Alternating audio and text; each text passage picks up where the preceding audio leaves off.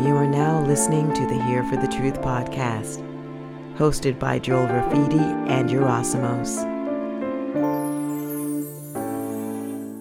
Hey everyone, welcome back to the Here for the Truth podcast. I'm Joel Rafidi. I've got my co-host Yerasimos in the house. As always, this is episode 108, and we have Eyla Cuenca returning. She first joined us back in episode 22 with my wife, Alyssa Rafidi, in fact where we talked about the medicalization of birth and the importance of home births. But today we're looking at the psychology of birth.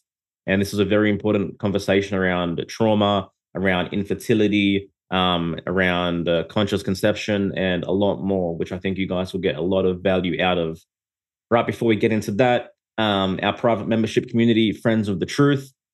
To learn more about that, you can head to friendsofthetruth.co to connect with us and to connect with other amazing individuals all su- all supporting each other through um, what's an incredible community. You get three live calls a month.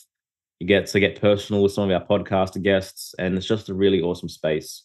Um, so, friendsofthetruth.co, if you want to get deeper, Rise Above the Herd round five will be opening shortly um, for those interested, and we'll be making an announcement on that later. Guys, much love. Enjoy this episode.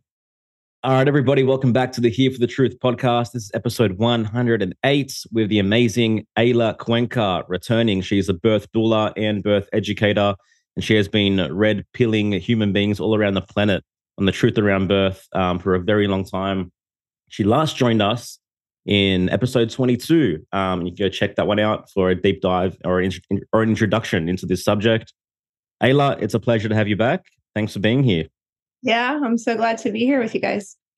Yeah, what's what's what's new in your world? What is new in my world? Um, well, I'm in the midst of a doula training, so I have a really wonderful cohort of 10 women and that's been a fun ride. We start we started off the year 2023 um, with this training and this mentorship, and it is amazing to see all of these women come together from all over the world. Yeah. And like with this common thread, you know, of wanting to like uncover this process, you know, so of birth and, sure. and this transition, you know. Yeah. So on the on the previous episode, we focused pretty heavily on the medicalization of birth. But I want to kick this one off on like preparing for birth because yeah. like most people just enter this process already pregnant. But when we really consider this with with intention and how much factors into the health of a baby even pre-birth, um, hmm. yeah, how, how do we start that conversation? Well, um, yeah, I'd say that there's just like this generic focus on nutrition and perhaps like a, a basic list, basic framework of the, you know the boxes to check, right? Like yeah. finding a good provider and you know maybe taking a class and you know creating a birth plan. Like those are all kind of like the basics that that we use to guide us. Um, but I'd like to take it back a lot further. You know, if we have the opportunity to consciously conceive, you know, there's a whole world there for the man and the woman to explore. You know, there is an opportunity to um, do the self inquiry. You know, each of them individually, and then also, you know, coming together as as a partnership. Like, what is the self inquiry we're going to do together? So there's like these three things happening at once you know when you're consciously conceiving or you you know you can walk that route and a lot of that looks like um, addressing your own birth. And I, you know, I do talk about this a lot because um, we go into this space of pregnancy and birth with a lot of limiting beliefs and the way that we kind of suppress them or like, you know, cope with them is by busying ourselves with like you know the the baby shower the you know the epidural like all the things that kind of keep us like up here and in high control you know deep control over the situation but when we go into surrender that's when we can start to access like what's under here? What are the limiting beliefs? Like you know what am i feeling? What am i sensing? And and so i like to invite couples to just go into that space of, of self inquiry you know if they can if they have that that capacity before they conceive you know? If it's not planned yeah. then they're in the pregnancy and like they can do that as well. So i've been doing a lot since i talked to you guys last i've been doing a lot of birth trauma processing mm-hmm. with with women and men.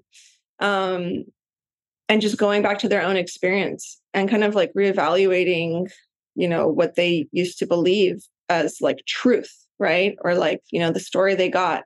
And they start to look at their patterning. And i say this is an opportunity for a pattern disruptor. Yeah. this is an opportunity for us to like you know maybe what you experienced or what you thought you experienced didn't really happen. And how can we change that? And as people start uncovering the, their arc since their own birth they feel much more prepared for this experience to do it on their own. And they forget about all of like what i call the busyness of like the prenatals and the classes and the you know they they yeah. they go deeper into what's actually holding them back from surrendering to this. so what what are some of those key stories or limiting beliefs? Limiting beliefs right? So one of the big ones i've been working with the last six months are with men you know like i'm not going like they don't have the framework for fatherhood. They feel like they don't know how to enter the space um, of being a father and they're kind of like well i'm just a spectator and whatever my partner needs whatever my wife needs like i'm just going to support her in it you know?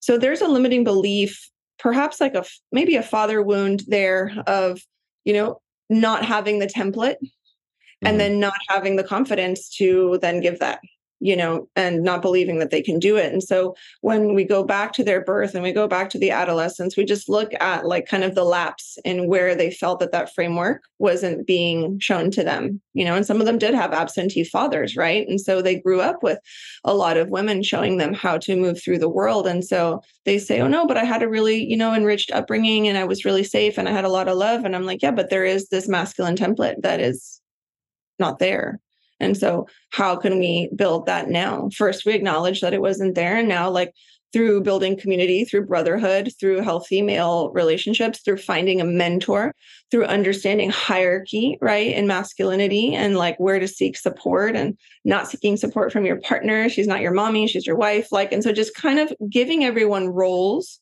um, really helps them build the confidence to show up as a father, you know, in this process yeah. So like what is in, in your opinion i mean obviously i'm a father of two daughters myself. I found myself you know quite uncertain in the in the earlier years you know like obviously there's a it's interesting because when when the baby is born particularly with the firstborn like that's you, you you're no longer your wife's priority. And i think that's what a lot of men deal with and they, they grapple with and they, you know, you go into thinking you're going to be doing everything together, all the same things together. You're going to have the same relationship, um, et cetera, et cetera, et cetera. But in my experience, that's simply not the case.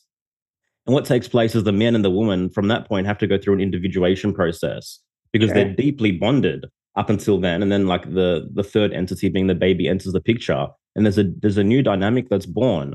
So like what is the ideal role of the father in those newborn years, in your opinion?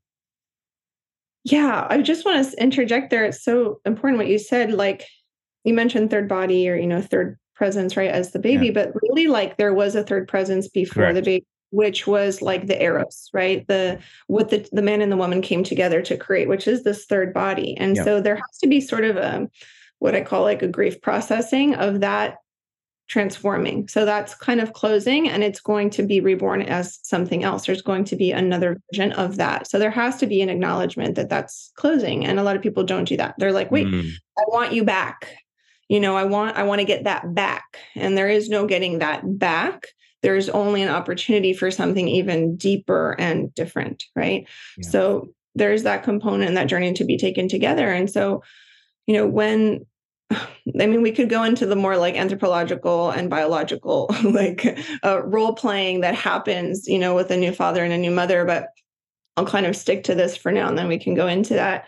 Um, the individuation process that you're talking about, you know, when when there's this kind of resentment that can start to build when that individuation doesn't happen, it's because there was an imbalance to begin with, mm-hmm. often right in the roles. And there were not defined roles. And there like i mentioned before there was kind of this codependency that can that that exists you know with many couples. And maybe there was a role the woman was filling that kind of feels like that need for the mommy right for example. Or like the, woman, you know, she might have that like dark mother archetype that feels like she has to control the man and course correct him all the time in order for her to feel safe.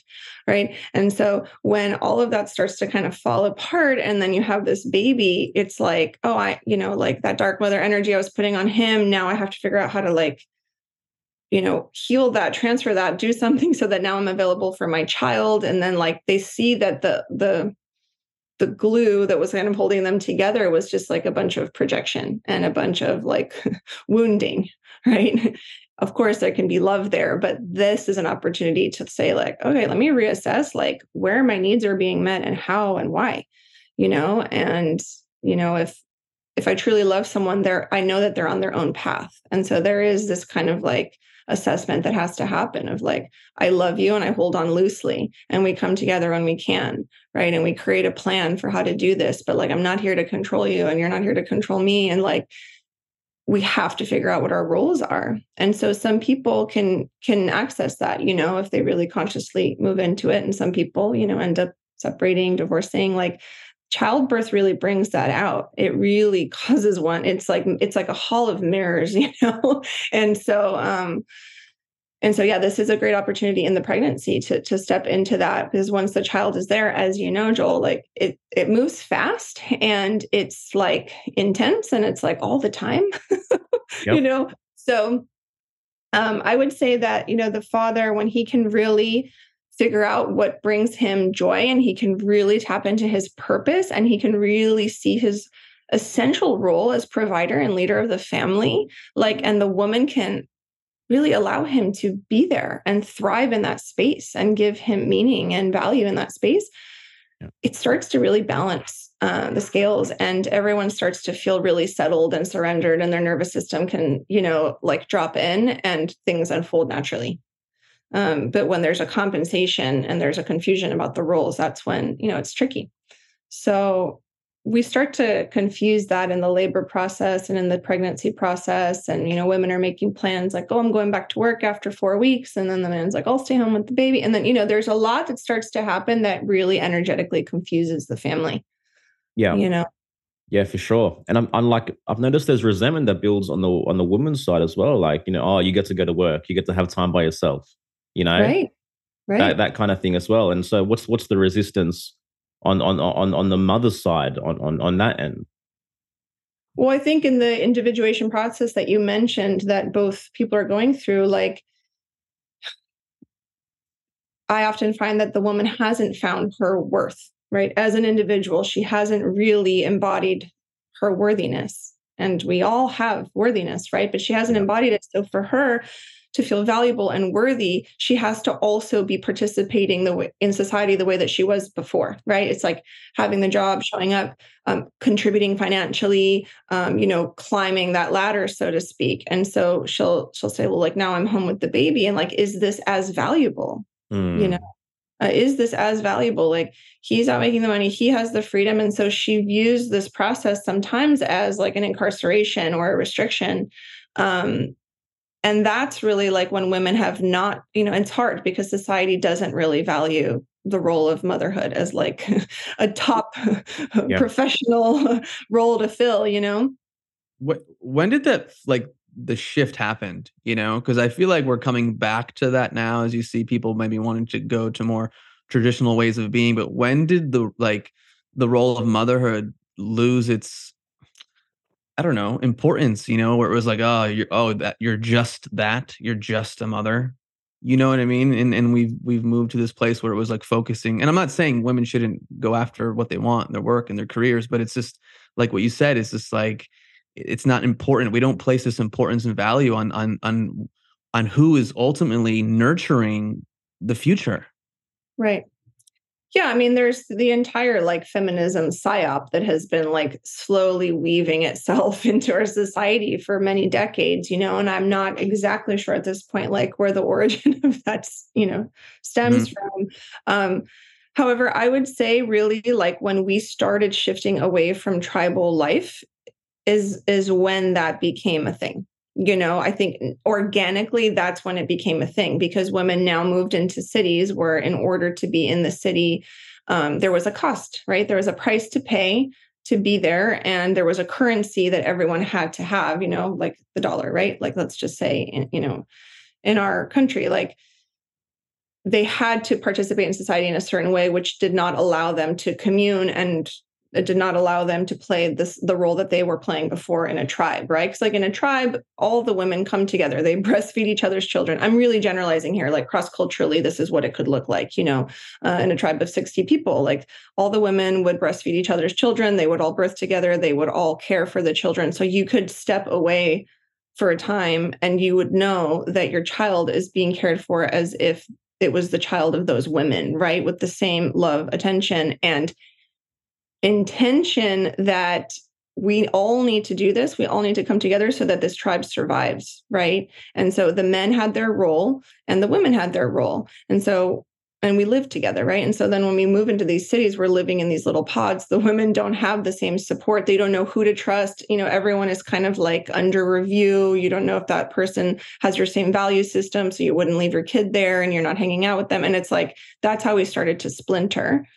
Um, and women like you know women say like you know yeah i like i work with a lot of women who've been divorced you know and they're single moms now. And um, they say you know it's not about the money. If i got more money it wouldn't make any difference. What i need is the community you know? Like i don't need more dollar bills. I need like the the woman living next door to me and then the, the woman on the other side that like can come and, and like see me and support me and reflect back to me and like hold my children too.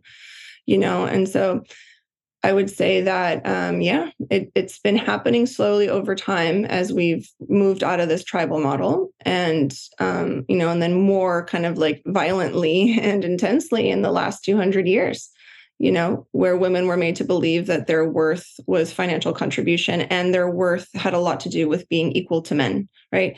And um, yeah. we're not the same right? like I'm sure you guys have talked about this with many guests you've had. It's like we're just not the same. And we got confused about that. Hmm. I mean, the the reality is if is if anyone's looking to society to reflect their value back to them, it's a very unstable and shaky foundation to begin with, like man or woman, you know. Of course. And I so see it's like, yeah. Like the, the the truth is there's it's the most valuable role it's the most worthwhile role. It's the most important role. So it's like how how you know how how how do we reclaim that without having to need that mirrored back to us by a society that's obviously inherently unwell?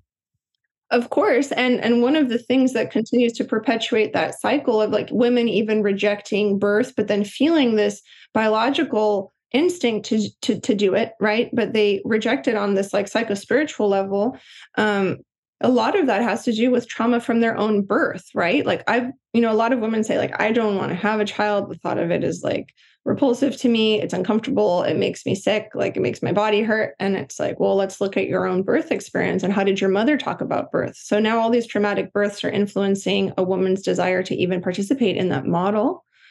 Um, you know, so that's like kind of coming from every angle, of course, you know, like yeah yeah. So how how important is the environment in which a baby is conceived?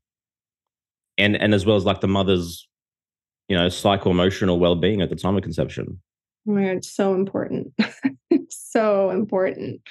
You know, like I would say, like, yeah, sure, conscious intention is really wonderful, you know, but I believe that like there's contracts already in place and we're already calling in these souls at the right time that they're supposed to come in. So, you know, yeah. of course, there's like, let's conceive tonight, you know? And then there's also like, oops, like it happened, right? And either one is totally perfect and the way that it's supposed to be.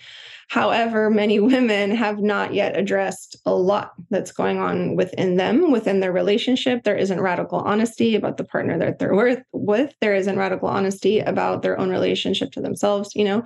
And so um, I would say that a lot of these pregnancy complications, and Yerasimos, you might know a little bit about this in your studies with German New Medicine and, and your exploration of that. But um, I just started this course on pregnancy complications through the scope of German New Medicine. And mm.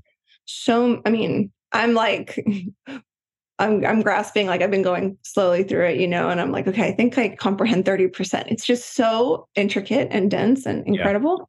Yeah. Um, but so many of these pregnancy complications come from a woman actually rejecting this role of motherhood and feeling this like what we could call a separation conflict uh, within her own pregnancy you know wanting the space actually feeling now invaded feeling now that like you know she's being taken over she's being hijacked and that comes from something way before the pregnancy. It's not the pregnancy itself you know and so when a child is growing in a womb where the mother is feeling this on a sub subterranean you know level perhaps um, there's a sense of rejection that that fetus feels grows up feeling you know it develops feeling. That's its nourishment. It's like i'm here but i'm not really wanted.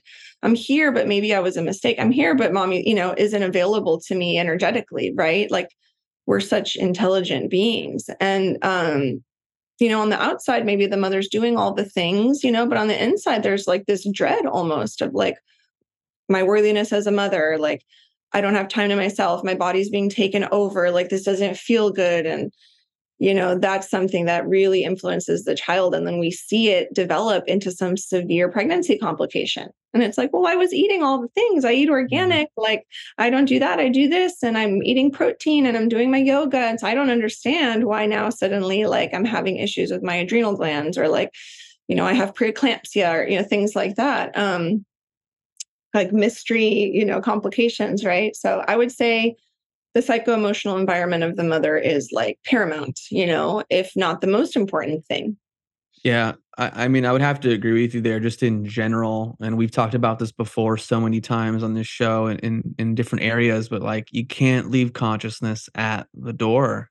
You know, it's like, oh, I ticked off the boxes. I eat the right foods, and I didn't get, I didn't go through these medical procedures. I didn't do this, that, the other and yet what is going on you know in your psyche you know? How is that how is that impacting you? How is it impacting this this being that's gr- growing during that ninth nine year period? And I, I may have even brought this up before, but I remember when I was at the Institute for Integrative Nutrition like 15 years ago, it was like a nutrition program, but we were getting into some esoteric subjects, and somehow the conversation turned to the psychological state of a mother and uh, and how it impacts the child. And this one woman got up um, in the in the classroom was like uh, you know a thousand people in this large hall that were teaching the classes, and she's like, you know, my entire life I felt like I didn't belong. I I grappled with suicide, all these different things, and then one day I was talking to my aunt, and my aunt told me that my mother wanted to abort me during the whole pregnancy you know what I mean? So it's like yeah. Yeah. that level of intention and and the psychology behind it and how it influences the child. And you bring up German new medicine, and yeah, there's so many factors that could be going on um, while the baby's in the womb you know right. even even things that have to do with large sounds or some of the medical procedures and how they impact the child and and and and of course what what's what conflicts are going on with the mother and how that impact impacts the child as well and so you know i think even in the alternative world we want to like blame vaccines for every single thing that goes wrong or or blame like a certain you know lack of a, a nutrient. And yet we don't highlight this very very important thing on how we're the perception of our environment.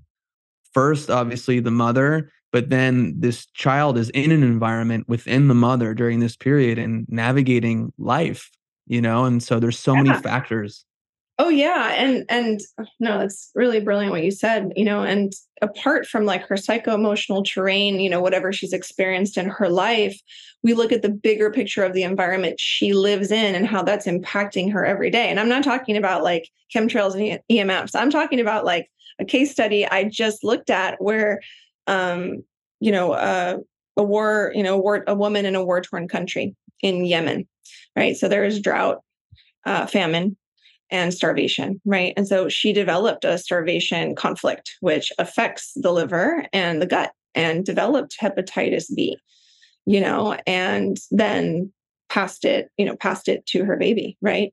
And so for those of you not really familiar, I mean, I don't know if you want to go into your Yerasimos how these things happen in Germany.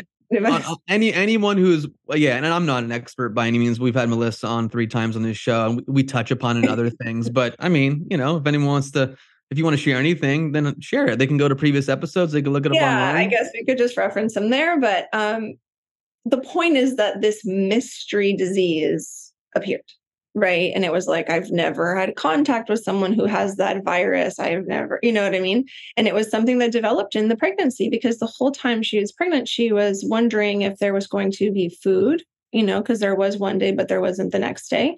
Would there be water, you know? And this is, this becomes a starvation conflict of like, okay, let's overeat one day because we don't know. And also, like the adrenaline and the cortisol that is constantly like spiking and dropping in these situations affects the baby, right? So we see babies even born with adrenal fatigue when the mother is in fight or flight throughout her pregnancy. Um, you know, so on a hormonal level, psychospiritual level. And then if we look at these um, really cool experiments I've just been looking at that Veda Austin did. I don't know if you guys are uh-huh. familiar. I think you are, but yeah, I've heard. Um, I've heard yeah, so it's just like the molecular structure of water is changing based on the nearest body of water, right? And so, like, the woman is made up of water, the baby is in water, the baby is made up of water, there's water within the baby as well. And so they start to attune to the mother's molecular structure and her frequency. You know, that's just the way that it works with water. And so there are so many systems in place. There's so many elements happening all the time that, like, when we start to think, like, oh, and you know, did I take my prenatal today? It's like, that is like kind of irrelevant, you know? Mm. Um, that's yeah. So, yeah. I completely understand. And like obviously that that's an extreme example. But like sure. in in general, like is this a lot of pressure on a woman to be so perfectly psychically and emotionally clean before I even think about having a baby? Like how did like does that does that factor in at all? You know, like when's the perfect time to have a baby? My environment's perfect, but like you know, I've done all my shadow work and I've done all the inner child healing. You know, like for me it's like new level new devil every day yeah. so i don't know about that i don't think that there's like a state that we're trying to get to mm. i think in the receptivity the state of receptivity that we're in and the state of awareness that we are constantly in a new level new devil situation and that we're available to mm-hmm. transform. Mm-hmm. I think the yeah. availability to transform is actually what keeps us in the healthiest state and keeps our terrain in balance you know is the availability to transform yeah. not so much being in the state of a realized transformation and just knowing that it's going to continue to to to unfold it's the resistance to the transformation that creates the conflicts and creates the illnesses you know yeah and i think also too is like it's up to the individual to be like, okay, this is information. How can I take this in and not let it overwhelm me and go, okay, cool. Like this is some new awarenesses that I have, and I'm gonna do the best I can. And then life's life. You know, you know what I mean? There's there's things that we can't control, but what can we do to maybe make things easier or potentially easier? And you know this is where like ignorance isn't bliss you know in a sense where it's like people like this is where self responsibility comes in. And this goes beyond just like we're talking about the topic of childbirth just how to live a better life how to be more empowered how to have more knowledge. It's like are you going to let all the, the the devils all the all the evil things that are going on in the world like you're just going to stick your head in the sand or face it head on heroically and go okay cool. Let's see what happens. I'm going to do what i can but then i got to keep moving through and do things in life and you know i don't have control over everything. Yeah. Yeah. One yeah. has to have their consciousness geared towards evolution, right? But when, when, when, we can look at all our circumstances, everything that happens in our life as as a utility to evolve one's consciousness, um, then everything has its gifts and its benefits. But you know, it's a, it's a very painful process as well. Like for myself, like Alyssa and I weren't perfect when when Valley was born or when Naya was born, nor are we perfect now by any degree whatsoever. Right. But I can tell you without a shadow of a without without a shadow of a doubt, our greatest healing and work has come about through the process of having children. You know, it's forced all the shadows and demons out in our relationship to be addressed and to be dealt with. When you're right. on this path of conscious evolution, it's forced me to build a business, to become an entrepreneur. It's forced me to yeah. step into you know a level of being that I'd never thought I was cap- capable of um, pre being a father. Um, so yeah, it's what, what, what's what's the attunement of your awareness? Are you willing to take everything in, face the darkness, face the pain, and use that to evolve and to grow? Yeah, and like you know, a simple question one could ask themselves if they want to start this point of inquiry, right? It's like one of the one of the main ones we talk about is like, why do I believe that I need the epidural? Like just as an example, right? Because you know, women say, well, it's, you know, I don't want to feel pain. Why should I suffer? And I've been told that like birth is suffering. And why would I want to put my th- myself through suffering? Right. And so I say, okay, um, you know, let's talk about holding discomfort in the body. You know, if what is our capacity to hold discomfort? Our capacity to hold discomfort is equal to our capacity to hold pleasure, right? So as much comfort as you discomfort that you can hold, that's the amount of pleasure you can hold. It's like that. And so we start to do an exploration of what it means to hold things in the body. And then that's when they start to see like, oh, I just I, we do these processes together, like, oh, I just remembered like an event I had in adolescence that I haven't thought about in a really long time. And that was when I decided I didn't want to feel in my body anymore, you know? And it can be just like that. Like it can happen in 20 minutes just to follow this line of inquiry as to like what is behind this desire to check out for the birth. Right.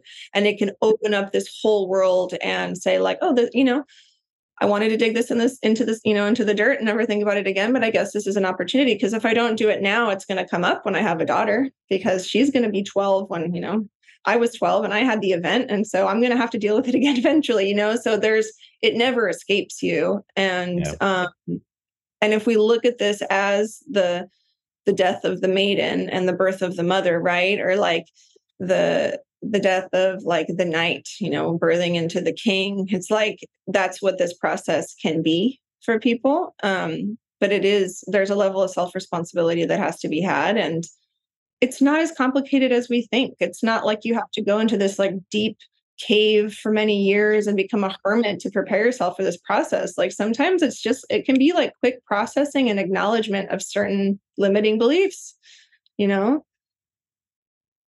I don't believe there's any coincidence to the genders that are sent to us either. No, you know, I, I agree. totally. Yeah. And um, you know, I Erasmus, we had talked a little bit about free birth and, you know, like all the different options available to us. And I have found that like this conversation we're having right now about limiting beliefs and, you know, um, accepting owner, you know, taking ownership over um, you know, what I would say is like divided will. Um, really comes into play with a lot of the women I've worked with who've free birthed you know mm-hmm. and for those of you who don't know what it is it's really just a, uh, an option for birthing where you don't have medical intervention. You're it's like as low intervention as possible. Um, a lot of people choose to you know just labor at home or wherever they are walk out into the woods like you said your friend did um, and just uh, let the process unfold naturally right? Um, but i have worked with a lot of women who say like okay i'm going to hire a midwife um, because I really want a free birth. But there's like a part of me that wants to hire a midwife just like in case something happens, maybe with the newborn. And so they have the midwife, like this is one example, you know, waiting in the car. So the midwife waits in her car and then the couple's in the house and she doesn't want to doula. She doesn't doulas or interventions too. And, you know, I just like, I can't be at the hospital, not going there. There's no way, you know, um, and the labor starts to unfold, you know, and um, the woman's feeling like okay, you know, like when is this really going to take off, right? And this was an example of someone um, I worked with recently, and kind of similar. There's many echoes of this story that of people I've worked with, and you know, the woman start to, starts to feel a lack of being held, lack of support, um, starting to resent the midwife, like starting to resent the husband, starting to feel like where is everybody, and like why is this taking so long, and not being able to hold this experience in her body. Um, and then something happens in the labor like maybe it stalls or maybe she doesn't dilate or maybe um, you know she starts bleeding. There's like some complication that arises. And she goes to the hospital and like she's greeted by this team of nurses who are like hey we're your support team you know? And suddenly the woman is like oh like there's people here holding me you know and dilates quickly labor progresses quickly baby's born you know? And there's this like what i say it's like this divided will where it's like you wanted the support you wanted the attention you wanted that, that sensation of being held and there was something like cerebrally there was like this rejection of this system or of this support because you felt like you had to do it this way. And so you just end up back in the arms of the thing that you thought you were rejecting, you know? And I see this happen a lot. So I would say, like, you know, preparing for the birth, you want to be really honest about what your needs are and like why why do we need to make the hospital wrong for the home birth to feel right? or like why do we need to make why do we need to make the hospital wrong for like the free birth to feel right or like why do we have to make anyone wrong in order to feel right. You know because it's just another form of, of victim consciousness and so i do see that a lot with free birth. Obviously there's many successful free births but i find that there's often this divided will um, that comes up and that that rejection of the system the rejection of the conventional model is kind of like the other side of the same coin. Of someone who goes like into the polar opposite of like no intervention, no support, just me. Like, I don't need anyone. And it's like, well, women don't really birth alone. They never have, you know? So, what is this idea that like you're supposed to be alone somewhere? You know, that's not how we're built. So, yeah. yeah. And again, I think we just, this conversation keeps coming back to, again, the consciousness and the psychology like you can be presented with these ideas and attached to them and go this is what i'm going to do but yet there's something else simmering underneath other parts of you that want other stuff like even like example you gave there's a part of a woman that wanted to be supported but didn't have access to it and was just operating from this place of no i i did this thing i'm, I'm part of this group i took this class again i don't know this person you know uh, and so this is the decision i'm going to make and that's it. Now it could work out i mean i know people where it has and it's it's gorgeous and beautiful and yet there are other sides to the story as well yeah there's just another dimension to that world of free birth you know and i would say like if you're considering it it's like really evaluate why you're considering it. Like what about it is offering you everything that you need? And if you're mm-hmm. feeling like you're doing it because there's a rejection of the other options like this is an opportunity to explore the rejection of those other options right? If you're rejecting home birth and you have to be in a hospital like what is what's there? You know there's always something there and whatever we reject there's always something there. There's always a part of us that sees something in that model that is like deeply triggering deeply upsetting you know? So what is that part in us? And we have so many parts you know? And it's infinite really all the parts that exist within and so mm-hmm. yep. Yeah. Yeah. Hmm. Where to go from here right. Yeah. Actually, I want to rewind real quickly. You talked about men and women and having to revisit like their birth, you know, this what they've been through and and how they can go about like healing that so they can step more into, you know, who they're meant to be so they can evolve as as a parent. Like what are some of those things that you find that men and women are faced with, you know, belief systems or personal life experiences like you know, I'll, I'll be uh, open and honest right now. Like I, have I've never felt a calling to be a father. Um, and uh, for whatever reason, uh, yes, I did have a traumatic birth. You know, it was super traumatic. Um, almost, I was told I almost died during the childbirth. I was in an incubator for a long time. I was a month premature. The, the doctor told my mother not to breastfeed me and you know a whole bunch of other stuff not to mention circumcision and all that and so it's like, what are these things that you found with the the couples that you work with where that they've faced, that they've dealt with, that they've had to work through to to maybe take the the next step, you know? Yeah. I mean, there's like a lot there what yeah. you just shared, you know. Um I uh, I don't know if you're familiar with family constellation work, systemic mm-hmm. family constellation work, but um, I've been going to a lot of groups and representing there. And um, some people go back to the moment of their birth. I did that recently, like five months ago. I we constellated my the moment of my birth, you know, and it was really a next level experience. And I could go into it if you guys want to talk about it. But um, one of the one of the constellations yeah. Experienced um, was similar with a man, and he did not want to have kids. And look, like full disclosure, no one like not everyone has to have kids. Like it's not yeah. like you know, it's so funny. There's people who are like, don't have kids, and people are like, oh, why? Or like, oh, it'll come, or you know, oh, you know, it's like, no, no, it's okay. Like we're good. I don't need the condolences. But um your Eskimo stinks forever overpopulated uh yeah totally that's it. Um no I, I, I hear what you're saying and i want i'm happy that you touched on that and i want to go back to what you were saying too but i i agree with you there it's like is the one formula the only formula to exist for human beings you know like like i used to think something was wrong with me um, at times. I was like, "What's? I don't understand." And then we, Sophie and I, we get a lot of projections on pe- from people that like, no, if anyone should have kids, it has to be you two for X, Y reasons. I'm like, all right, chill. So I had that thought about you guys.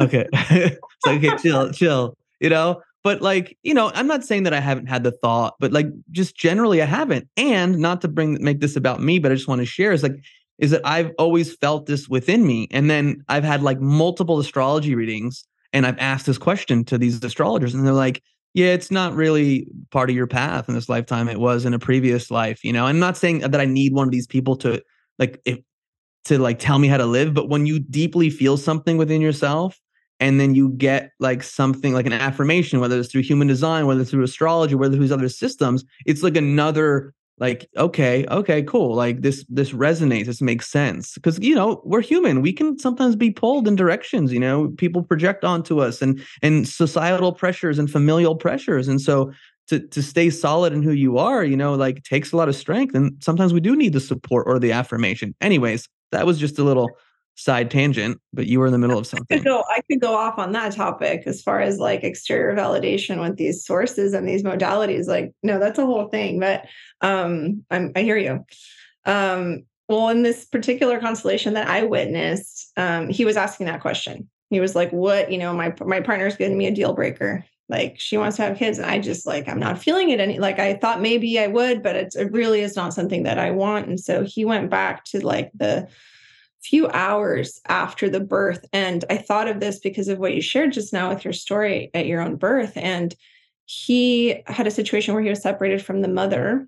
And the the whole time during the birth, the mother felt that the father was not available. Like the father was not going up to bat for her, like not protecting her, not gatekeeping during this birth experience. So that was like her experience she was having, right? Imparting it on the on the baby feeling abandoned by the father, like he wasn't stepping up. And then the baby was separated and alone for quite some time, like a few days.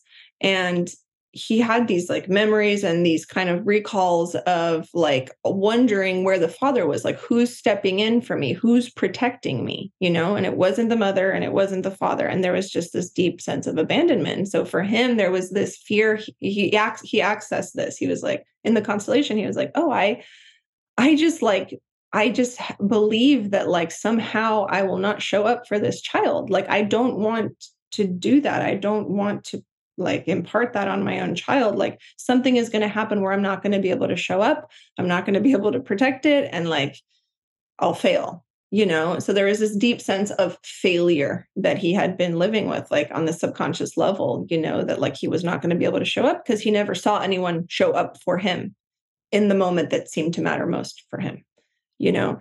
So you know, I don't I don't know ever know like I don't know what happened to him after that but there are certain experiences that we have that create this imprint you know and they dictate they can dictate the way that we walk through the world and the projected delusions that we have that we impart on everybody around us you know? And so he was able to access that and take ownership you know and felt relief where he was like, Oh, I see it for what it is now. Like, no one abandoned me. Like, everybody was doing the best that they could. And like, I will do the best that I can and show up, you know? Um, so sometimes it's just that that switch that can be flipped on for people. And like we were just talking about, sometimes you just don't want to like it's not your path, you know? Yeah. And, and and even though I say that, I'm always open to things shifting. You know, up until this point, I haven't had the the this strong inclination, and I'm open to it shifting. You know, so we'll see. Yeah, and like there's something big here too, because uh, you know, like in modern dating and the way that we get together with people, there is no like discussion of core values in the first few meetings and the first few dates. People just like will connect. They will um, withhold in order not to lose love from the other person so the other person doesn't lose interest. And it's almost just one version of themselves is available for the first few months. And then that other you know we get comfortable and these other parts of mm-hmm. us start coming in.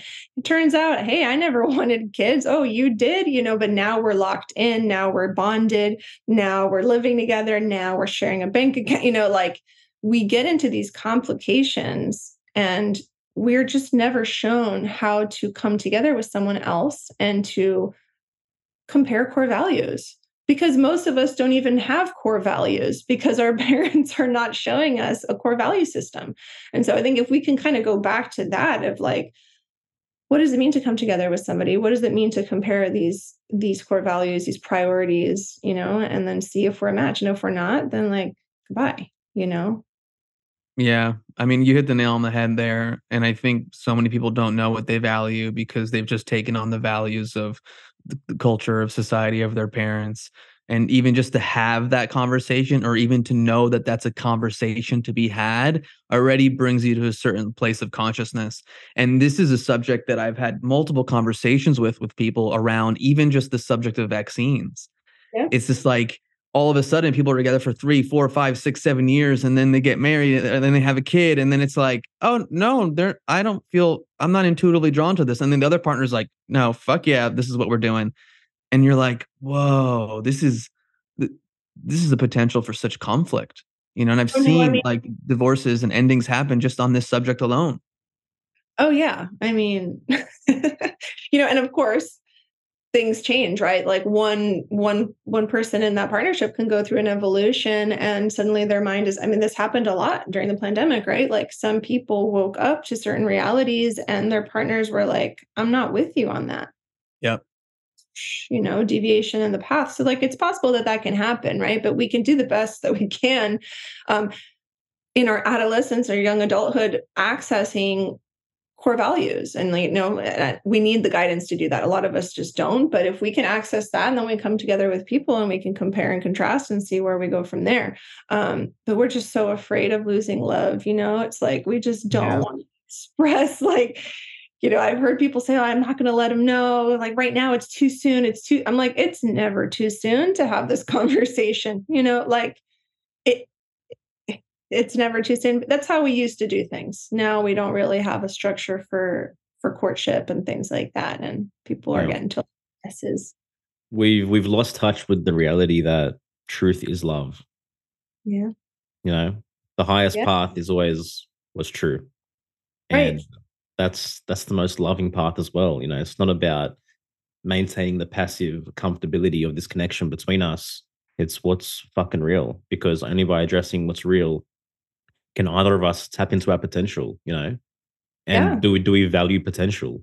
Do you value potential? Like to me that's what i value most like what's possible you know? Um cool. and i always know like it's truth. Yeah. And for me it's always been a process of what you know whatever it is i'm just ripping that band-aid and see see where we land you know? Yeah. you're, either here, you're either here for the truth or you're not either yeah. there for the truth or not. And like you know and when we come into partnership it's like you have to you also have to be realistic and say i'm here for this person. You should not enter the partnership if there is anything about them that you want to change right? Like you're taking them as they are right? And that's one element of it. The other element is loving and knowing that paths can deviate right? So you're loving without attachment and that's mm-hmm. something that is really challenging because a lot of us, in order to feel safe, we have to control. You know, that's just the way that we have survived for so long. So, yeah. And even even if you start a relationship initially wanting to change a person because i think most humans on some level you know when they're engaged in a partnership they're like well yeah you know you could do that thing a little bit differently or maybe you can behave a little bit more like me in that situation because of course i'm right and it's like okay, but can you re- recognize that and can you move to a place of more acceptance of hey, there are things that I have, there are qualities that I have, there are gifts that I have, there are ways of beings that I um uh, show that are different. And yes. can we honor each other in our differences and and maybe learn from the differences too you know without this like no and you have to tick off all these lists lists uh, these things on a list and and achieve your your potential future success now in the moment for me to love you you know? It's i mean all those things are true you know? The bottom line though like the basic formula is like if a woman i'll speak for myself right? I'm a woman. If the woman doesn't feel safe like authentically safe. Do you have your Do you have your woman card to prove you're a woman, Eyla? Is that a thing now? I don't know. oh my god! Don't get me started. So I um, yeah. So, you know, if I authentically feel safe, I'm not going to need to reorganize him. Right. If a woman authentically feels safe, she's not going to be like, well, like in six months, I'll get him to start eating like this, or, you know, telling him how to drive in traffic, or, uh, you know, saying, hey, you know, you should do things like this, or you should resolve it. Like that's then going into that dark mother energy that I mentioned earlier. So if a woman totally trusts the man's judgment, there's nothing she has to change about him. People Mm. are like, oh, whoa, like I don't know if I can do that. Well, then you're not in a in a balanced partnership because if you trust him to lead you, then you can surrender and do your thing.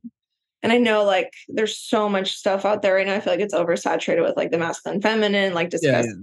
But I'm just saying, like on a basic level, I see it all the time in the birth space. I I work with so many couples. Like that's the basic formula. If you truly trust him, then like there is nothing you need to change. And at the end of the day, men really don't want to change anything about their woman. They're like, I just want peace.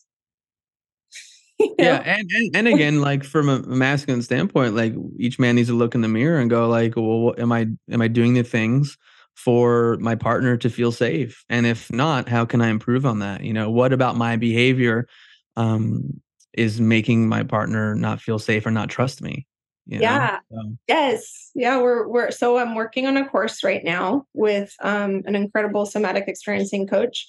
Mm. Um, it should be out in the next three months. Um, but it is all about it's for it's only for men. So it's all about creating like the questions are um, you know, ever wonder what makes you a leader? Like what makes a man a leader? Ever wonder what um, it would take for someone to feel safe around you, right? And all it comes down to is the man being able to hold sensation in his body, right? Expand his capacity to hold sensation. And when he can do that, like the world can be falling apart around him, right? His wife can be in a swirl, she can be in hysteria. And if he can continue to hold the sensation in his body and access his own safety, she'll naturally just like power down. But it's Yeah. when he starts to mirror that hysteria or he storms out and is like, I can't deal with you anymore. When you get like this, right? That's when the woman it, it escalates and it starts to compound in the relationship. You know, like I like I don't feel safe with this man. Every time that I start to feel emotional, he runs out the door. You know, because there isn't a capacity to hold that. And so in the birth space, this becomes very important. It's such a good preparation for fatherhood because you have to be able and and men are not given the, the the opportunity to ever really learn this but in the birth space you have to be able to hold a lot in your body and not feel like you're suppressing or you're you're you're stuffing it down it's really just like okay i'm like this infinite being and i'm safe and i'm holding all of this and i'm kind of alchemizing and letting some of it go and no matter what happens i'm never going to like let her down because i've got this and i've got her you know? And that that only comes with really finding the safety in oneself. And when a man hasn't access that he can't provide that for anyone else. Yeah. Yeah. I, I hear you there. I think like finding safety in oneself is merely a matter of connection to one's own vulnerability. Yeah. Yeah. without a doubt. Yeah. Yeah. I mean, I find in my partnership with Sophie, like those moments when I when I'm feeling grounded and I'm connected to who I am, and if she's going through something and I don't need to try to fix it or tell her she's wrong or get super defensive, which can be my go-to because of my own wounding, you know. Um, it's um it's pretty amazing how there's a settling in her and then almost right after like you know thanks for being sweet with me or thanks for being you know present with me you know and it's just like okay just a reminder okay that that behavior elicited that response. Okay let's let's do more of that you know how does that feel? Because it really is very simple like a, a woman i can only speak from my from my personal experience just wanting to be heard and wanting to feel safe. And i, I most of the time where positive results happen i didn't do anything. I was just there. Just didn't leave the room I just didn't leave the room. I didn't argue. I didn't try to make her wrong. I just was there. And it there c- are there and are it can be circumstances that do require leaving the room. Just, just as, a, as, as a caveat, there are circumstances which do A flying require leaving the room. well, well, yeah, and also, also, like sometimes you have to leave the room in order to keep you from doing something that you would regret later as well, and and for engaging in in some kind of argument. Like if you if you don't have the capacity, sometimes like i think you need to remove yourself from the situation process do what you have to do and then hopefully both partners can come back when they're a little bit more regulated and have a discussion on what went down what the triggers were and come to a new understanding. And i think the repair process is super super important and having that uh, somewhat quickly but even if it's not quickly can you come back together and can each party very often because it takes two to tango i would say most of the time take responsibility for their role in the interaction and i think deeper bond and deeper connection happens when that can happen. That's just been my my my example my, uh, my experience. Yeah.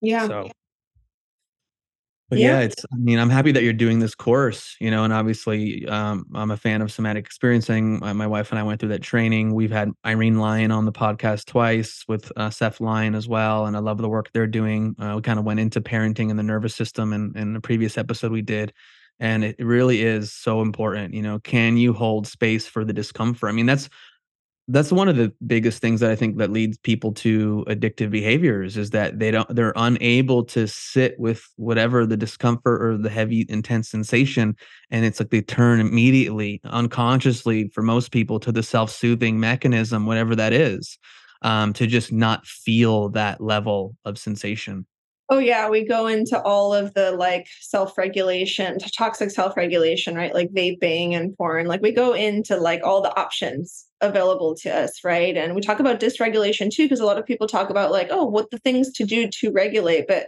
we don't often look at what is dysregulating us. And sometimes it's just continuing to walk into the same situation or continuing to engage with the same person.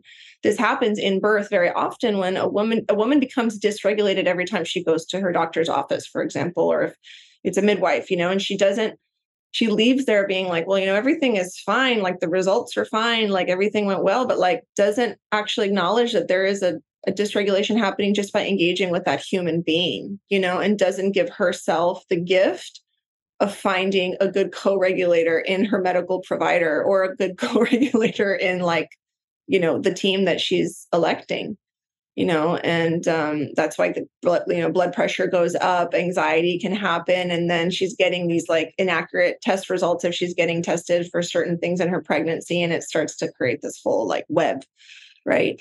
Um, but yeah I, it comes up in parenting too you know i see it all the time where it's like the child leaves the infancy stage and they start to individuate a little bit more and more and the child is expressing vocally and you know parents are like this is so loud. I, I can't listen to this anymore. You know turn it down like and it's like that child is now realizing like oh it's not safe to express. It's not like all these things that i wanted to say and all these sounds that i want to make and like my diaphragm opening and closing is like really making the people around me uncomfortable. It's not safe to do that you know and then the parent doesn't remember that when they were a child trying to sing or express that's what their you know parent was telling them because they didn't have the nervous system capacity to hold the sounds and to hold those expressions. And so we just continue to to recreate that pattern with our own children you know and then oh my goodness chaos ensues this internal yeah. chaos it's, it's it's difficult to hold space when a toddler appears to be having an exorcism Oh yeah, totally. especially in the car when you're driving at night and you're alone in the car with like a toddler is like having an exorcism in the back seat, and it's like turn on the Enya. You know, I'm like, oh. Enya. yeah, yeah. I catch myself sometimes. You know, it's like I'm so sensitive to sound. Maybe I'm vaccine injured. I don't know, but um, I'm so sensitive to sound, and it's like She'll she'll do these like high pitched shrieks in the car. She gets like excited, and I'm like, you know, and I just start to notice like where it's landing in my body, and it's like, and she's so happy, you know. She's like looking out the window, she's like, ah, you know, and she's looking at things, and I'm like, I can hold this for you. Like, let me give my little girl the gift because it wasn't being held for my little girl. So I'm going to give my little girl a gift and I'm going to hold this for you right now. And I'm going to like relish in your pleasure because I would have loved it when I was six years old if somebody relished in my pleasure with me. Yeah, for sure. You know, so I often go to that space and I invite people to to just say whatever I'm going to give this child right now. Let's imagine that it's also the gift I'm giving my little girl who never got it or my little boy who never got it. Yeah. Mm. You know. Um, what's the correlation between unresolved trauma and infertility? Mm. Yeah, this is someone recently said to me, like, I don't understand how she eats McDonald's and doesn't exercise and she got pregnant on the first try. right? Yep. I hear that, a version of that a lot. Um, so one of the main one of the main um, pieces we've been working with um, when it comes to infertility is sexual trauma. So there are a lot of dimensions. Um, we can look at lineage, you know, trauma that's occurred in the maternal lineage, for example, trauma that occurred for the pregnant woman. You know, then she gave birth to a daughter, then that daughter can't get pregnant. So there are many, there are many entry points for infertility. And um, one of the biggest ones right now, like I said, is sexual trauma from a woman's own past. You know, and it doesn't have to be as like severe or dramatic as one might make it out to be. It could have be it could have been um consistent unwanted touch that was non-sexual right? It could have been something that created um you know that that caused these kind of like gates to go up in all of the various energetic portals that a woman has in her body right? It could have been something like that that also said it's not safe. You know when you're touched it's not safe. Um, in order to in order to stay safe and in order to move through this world we really have to shut down. We can't vocalize we can't open this and when we can't vocalize you know the cervix doesn't open and there's so many energetic pathways that have been blocked. And so um you know when we're looking at infertility i invite women to like take a step back from considering freezing eggs considering ivf treatments considering like trying another diet or going on this like program and i considered to consider i asked her to consider to start looking at the trajectory of safety like what we were just talking about right? Like where is she accessing safety and does she feel safe in her partnership right? Does she really feel that this person is going to step up for her? Is there really containment there? Um, does she feel safe in getting pregnant? Will she lose her job if she feels if she gets pregnant, right? Is there safety financially for her? Like start to recognize where safety is compromised and where safety exists. And if it's not really available to you, if you become pregnant, then the body is going to just naturally reject the pregnancy. It's not going to happen. Um, and so then we also look at the elements of you know touch that occurred throughout like you know one's lifespan um, we look at the possibility that the current relationship that you're in is not offering you what you need. And so there's a checklist really to go down. And most people, after like assessing one or two of these things, start to find something there. And then they go on this path of self inquiry and family constellation, German medicine. There are so many modalities that can assist us and guide us in this process. We're not meant to do it alone. Like healing doesn't often happen in a vacuum. Like there are modalities that we can call upon that give us the empowerment to then take responsibility and start taking action. Right. And so, um, it's not age, right? A lot of people think that fertility has a lot to do with age. We know now in the last 15 years that women don't ever stop producing eggs, and you do not have a finite number of eggs when you're born. You continue to produce eggs throughout your lifetime. You're you're continuing to produce eggs until you go into menopause and you no longer, you know, have a cycle and are bleeding, right? Is so, no, is that just another? Is that another myth where it's like, oh, you're you're at risk pregnancy because you're 42 years old you oh, know oh totally oh my god yeah it's like when you enter your mid 30s so be, like specifically age 36 some people say age 35 is when you enter um, the, ter- the territory of a geriatric pregnancy. And that's when you're like well you're going to have to come get an ultrasound every two weeks instead of every four weeks because you're high risk. And it's like well what's the risk? Well you're just you know yesterday you were 34 now you're 35 you're high risk. So it's um it's like that. And if a woman can get pregnant and she holds the pregnancy, there is no issue with the birth itself. So you can be 44, you know, and you get pregnant and you have a great pregnancy. There's no issue with the birth itself because of your age. You know, I've said this many times. I've seen women, you know, in their early 20s get pregnant and they have difficult labors because, you know, they're not in shape, they're not eating well. There's a lot of psycho emotional unbraiding to do that hasn't been done. And they have tumultuous labors and they're like 23 years old, you mm-hmm. know? So it's like, for me, the age is just this like trauma field that we're all participating in, you know, and even the most awake women that I've spoken to are like, you know, write me emails and they're like, you know, I know what you're going to say, but like, just wondering, you know, you think I should freeze my eggs? You know, and I'm like, no, we've had this conversation, right? So it's it's something it's insidious, you know, and it's on the mind of pretty much every woman that I know. Um, and so no, age is not a factor. Um, again, it's just the psycho-emotional terrain that we've touched on so many times here, like belief systems, limiting beliefs, um, partnership, safety, trauma, you know. Yeah. Um, yeah, and it becomes this almost self-fulfilling prophecy where because of the story, because of like, oh, you can't um, have a child after this age, or it's it's there's so many risks to it, then that story's in the mind, and then someone does get pregnant after 35, but because that story's there, that belief system's there, and potentially there is a complication, then it's like, see, look, there are more complications after age 35 too. You know what I mean? Like that Yeah. that can be the thing as well. you were right, you know. your projection. Yeah, exactly. And you know, there is an entire industry, right, of IVF and you know the overlap with pharma. I mean, it's it's one and the same, right? They're cousins.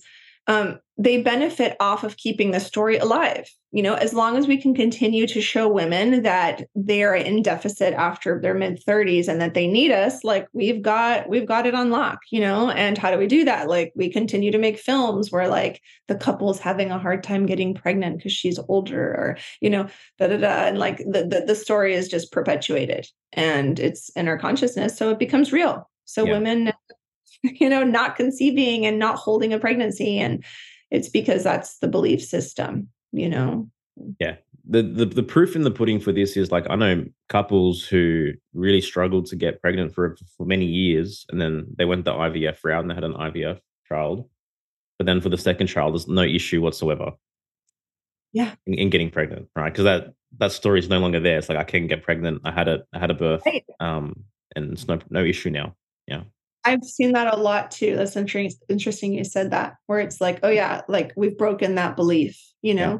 there are some people who say it only happened because of ivf you know that's fine but it it uh, it, it um, often happens where they get pregnant you know accidentally the second time Yeah. and they're like oh i never thought this could happen wow you know Yeah. sometimes they just need to feel the sensation of what it is to conceive and and be pregnant in birth to know that their body is not broken you know but yeah there's so much around infertility and um and i've seen women not able to conceive after having a very traumatic birth traumatic pregnancy um, miscarriage abortion uh, that creates issues with infertility later not because of like you know they might say oh there's scar tissue or there's like something like that from the procedure that was done. And no there is like you know i got i got a call today from a client who you know she had a stillbirth with twins last year and she said to me i don't want to get pregnant again because i do not want this to happen again. And like i would love so much to have another baby but i simply do not want to relive what i lived you know? And she's honest about it and it's inner consciousness and she knows but there are so many women who have miscarried or had abortions or stillbirths and it's like buried deep within and they're just like no i'm trying to get pregnant and we're having a hard time but we're going to keep going at it. And it's like have you grieved yet? Mm. have you grieved yet even even abortions like have you grieved that yet? As much as like you were conscious for that and it was a decision like grief is still in order. You know? For whatever reason some people have to abort ectopic pregnancies because it could actually kill the mother and the baby you know? It's not it's not possible it's not viable to have an ectopic pregnancy and so they have to do a procedure and there's so much grief around that you know so there's a trauma field there and and it's really important to address it so that's one of the one of the big causes of infertility that i see is just not not holding a grieving process for certain Yeah. events previously even like more generally, like the we don't really like. I mean, I'm obviously I'm not a woman, but from what I can observe, like it appears as though you know there's a resistance to process the birth itself. You know Yeah. what actually took place. There's a resistance to birthing in itself just the the marathon of it the Mm. the labor process you're saying No, processing your one's own birth experience. Yes yes yes No? yes oh there's a total resistance to it i mean oh yeah i think um you know there's there's a resistance to processing the moment we were actually born and then there's a Yeah. there's a resistance to you know talking about the experience we had you know and like been birth processing sessions with women in their 60s who are like you know i birthed 30 years ago and like there's just something not sitting right with me still and i want to talk about it you know and i was not ready to talk about it until now like i came across info or i saw a photo or you know i get triggered every time people are talking about how great their birth was and i don't want to feel like that you know i don't Oh, want to yeah. die having this feeling and Yeah. so we talk about it and they realize like oh wow i was duped you know and But i'm the, angry the, the guilt also where like I could have done things differently. I could have done things better. I could have made different decisions. You know, that's that's a big barrier as well. yeah i could have made different decisions and that's where we we also have to trust that there is like a greater divine plan that is for us right it's for us it's for our mm. expansion it's for our learning Yeah. and why can't we trust that that child intelligently chose to be born that way for their own life's process yeah. you know, for their own journey like 100%. You know? You know, what's the that karmic blueprint is vital. You know, that holds gifts when we finally get to that and address that. Um, but it's, it's it's that fine line, you know, between you know awareness but also acceptance. acceptance and getting excited about the wound alchemy that can happen Mm. Start to process this experience. I mean, I've had a host of experiences where I'm like, well, I wish I could have done that differently, or wish it would have unfolded, you know. And really quickly, I'm like, oh, I, I'm alchemizing this, you know, like this wound has become a gift, and now like this, this and this person are all benefiting from this, you know. And everyone has the opportunity to do that. Everyone. Yeah, I've, Everyone. I've been I've been beginning to become become curious about my own birth only recently because the, the story which I've been told forever just it was such a rush. Like apparently, like my head popped out in the car on the way, mm. and like there was a whole bus full full of children finishing school that were watching it. And, like everything was rush, rush, rush. And like actually, I feel rushed my entire life. Come to think That of it, explains everything. That explains everything. I. See, I never knew this about you, bro. Now I know. I have more compassion for you. all this time together and you had never talked birth stories. Wow. Legit, I mean- everything I has to mean, besides circumcision. We've talked about circumcision plenty of times, but not that. Yeah. Thank you, bro. Thank you for trusting uh trusting us in this moment and sharing that. Well, I feel Yeah. safe. Yeah, yeah. No, anyways, I, I keep going with what you're saying. But Oh, I don't know. Now I want to know all about his birth story. that's what I mean. I was saying to Joel, keep going. I know I, I jumped in and like cracked a joke, but you know, No, I think thanks for hijacking my very sentimental moment, Yerasimos. That's all right. That's that, that- that's pretty much where I'm at. That's that's where I that's what I know of it. You know, like I don't know. What can what, what can I say? Uh, yeah, I don't know where that thread was going. well, no, but but you bring you bring up a point. I can't tell you how attached I am to the story. Like I've heard it however many times growing up. Like yeah, I almost I, I wasn't getting nutrition in the womb for some reason. My mom couldn't feel me, and then my uncle from Greece was staying with them, and she she he rushed my mom to the hospital, and then they had emergency C section to get me out so I can survive. You know. yeah, great. Make, like- make make it about you.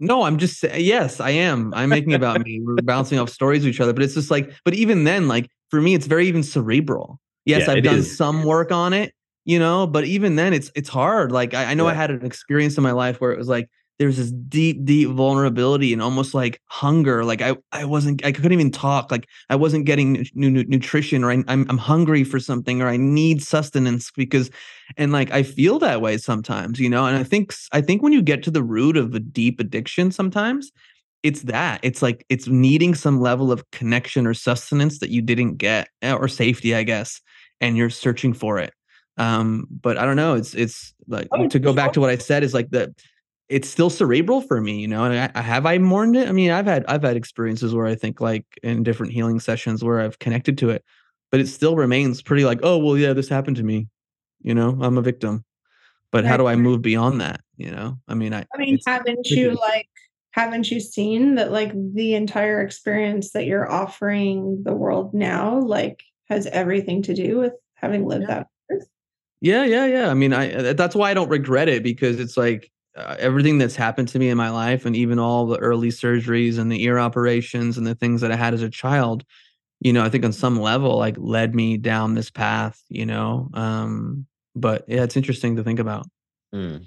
Yeah, um, there have been studies done that I should be posting soon, but um, basically, children who were not held, right, who are not worn by their mothers, like in car- carriers regularly, were not receiving that oxytocin um, on a regular basis that they needed in order to feel safety and bonded, right? And so they're finding a correlation between babies who are often in strollers and contraptions not being held as much, or they go into daycare really early, like around three months, um, are more prone to addiction, right? I mean, like it seems obvious, like it makes sense, right? But it's like we don't we don't even realize that the that even when we're trying our, our best, you know, and even when we have the baby with us, like the way that we're even present with them and engaging is Yeah. also affecting them, you know. So it's it's it's never ending, you know, like you could, a baby could have never been held and a baby could just be there next to you, but then you're not engaging. It's like we're just a society that's not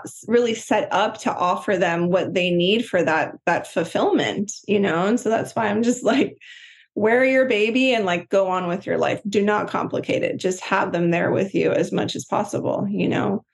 Yeah. Um you don't get that time back. Yeah. You really don't. Yeah, I tell I tell mothers just be like a kangaroo, you know, just have that have that have that baby close to you all times, right? Joel, you're aware of kangaroos. That's that's where you come from. I heard something about that in Australia. Is there like a season where they're like hunted and weeded out because of the, the Kangaroos are considered pests in Australia. Right. Like massive, like overgrowth. Wow. thing. Yeah, like the. Yeah. But Because their we- reproduction it's, is it's like it's a common, you know, people eat kangaroo steaks and stuff all the time. Like it's common. Wow. I didn't know that. I guess that's Yeah. gators. That's like gators here in Florida. Look at that. You got a new bit of information that I didn't know. Hmm. Amazing. Yeah. This is this is this is the descent of Here for the Truth, guys. We had a good run, 109 episodes. now we're talking about. It was all about the kangaroos. How dare Yerasimos bring up kangaroos? now. Now Yerasimos is dismissing my birth story and talking about kangaroos. Yes. I don't know what went wrong. I'm actually uh, uh, acknowledging your birth story, you know, because you know, feeling rushed. You know, Yeah. it's in no, it's Yeah. interesting experience. in my um in my constellation with my birth i mean i knew my birth story but i got to relive it recently and you know i started developing this theory it's like my own case study over the last 10 years of the women that i've worked with and talking about their birth stories and i was my mother medicated herself at the last minute basically it was like right before maybe like an hour before i was born she received a saddle block, which is like an old school epidural where they just directly inject the fentanyl into the into the cerebral spinal fluid rather than having the mother on a drip.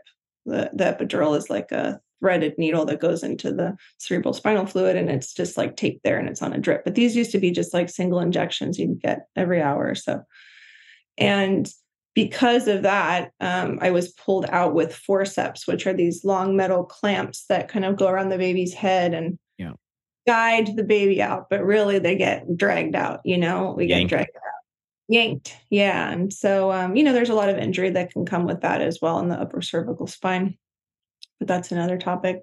Um, so in this constellation, I saw very clearly that this um this desire and i don't know i mean i think this is like a generational epidemic but it's like this desire to give up when things become really challenging and not knowing what it is to really fight to be born not uh you know being being dragged out not really doing that myself you know um, has definitely impacted my capacity to um stick with things you know in certain in certain aspects in my life and i started to kind of see this across the board with you know children who were dragged out rather than born on their own volition and the same thing with the C-section, C-section as well.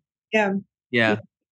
I've had this con- exact conversation with people and and have thought about that same thing that you said and not going through the birth canal, not pushing through, not fighting through. Wow. Yeah.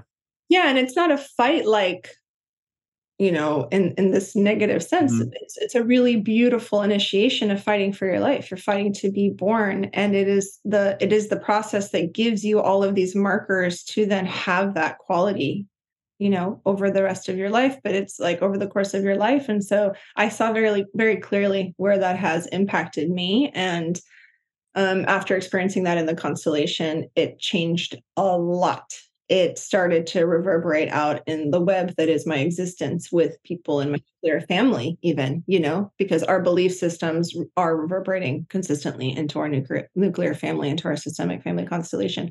So when you do this work on yourself and you and you you take radical you know self responsibility you're also giving that gift to the people around you you know? So this isn't just like for your own Yeah. process.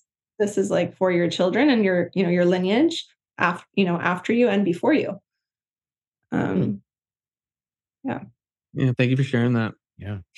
Like, how does someone go about doing that work? Like, that was that was where I was going with it initially. Like, how does someone do that work? Like, is are sure, you know, family constellation sure might be one option, you know, but yeah that's definitely one option you know and if that's not accessible you know to someone there are lines of inquiry that you can pose for yourself you know Yeah. questions like when i think about birth i feel you know what are all the things that you feel like on a really basic level what's coming up for you mm, um, I imagine partnership, when I imagine parenting, when I imagine and you and you and you really do this kind of like limiting belief exercise where you first isolate what it is that you feel when you imagine these scenarios, um, and then you start to ask yourself, what would it look like if that wasn't the truth? Like, what would it actually look like for me if mhm. you know birth wasn't hard? What would that mean for me? And what are the parts of me that want to believe it's hard? And what are the parts of me that want to know it's easy?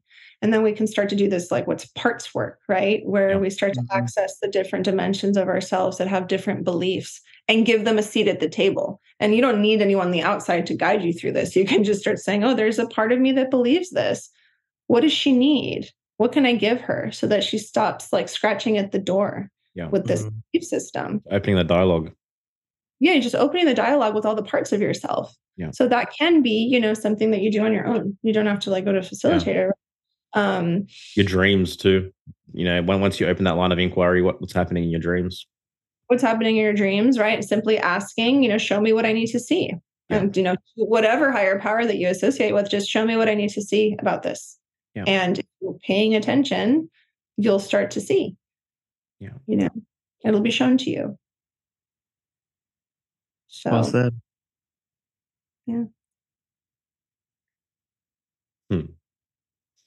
What's that Thank you, weird Eyla. question that we were gonna? What, what's the weird question we were gonna ask her to to end the end the talk? No, um, yeah, I just really have been enjoying this conversation, and it's so important, really, because I know we touched on it earlier, but and it's corny to say, but the children are the future, you know, but they are, are, you know, and and I think individuals that can can do the work that they need to do to be as healthy as they can. Obviously, not perfect. There is no perfect but to help nurture and, and bring uh, regulated, healthy children into the world is is what's going to have an impact on on society and how we move forward. So all this stuff is so important.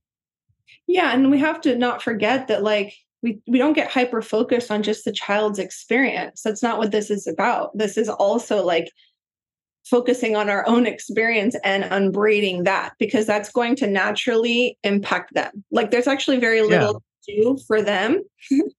but if we start to unbraid this, then they just feel that and they fall into place around it. Yeah. You know?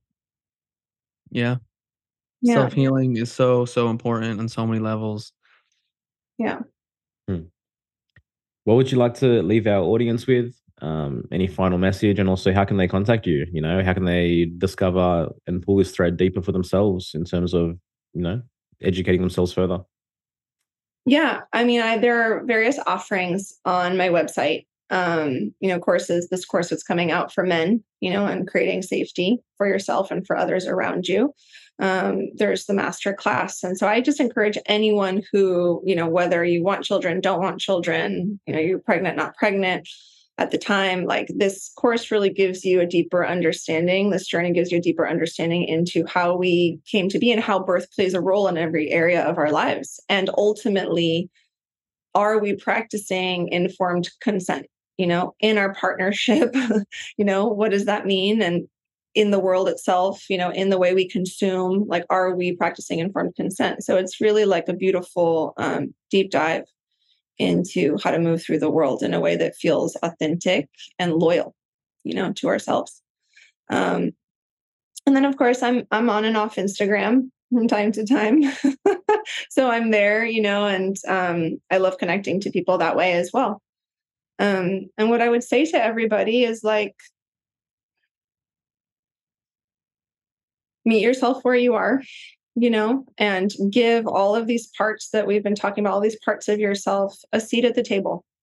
You know there is no part that there's no hierarchy in our parts. All the parts have a completely valid and worthy expression and experience. So just give all those parts of yourself you know the shame the pride the grief you know all of those parts. Give them a seat at the table and see what they tell you you know and come into that wholeness. That's real self-love i think couldn't agree more. I'd like to purchase one of those men's courses for Yerasimos so i'll get in touch later. Thank you. Thank you for the gift. I appreciate it. You're welcome bro. Happy to give you a promo code for that. Nice nice. Eyla thank you so much for this conversation. I really think we um tackled things from a different perspective um which is nice. Um and yeah thank you for being who you are. Thank you for playing the role that you do. We honor you. We appreciate you. And to everyone that's listening, thanks for being here too. Wish you guys the best. Take care. Take care, everybody. Smoking mirrors, I'm seeing through the illusion. Waking up in a time they think you're in a delusion. Somebody set the alarms, cause they be too busy snoozing. I'm in a DeLorean. Fast forward in evolution to a place where we can share our confusions. Yeah, 450 BC, I'm sharing tea with confusion.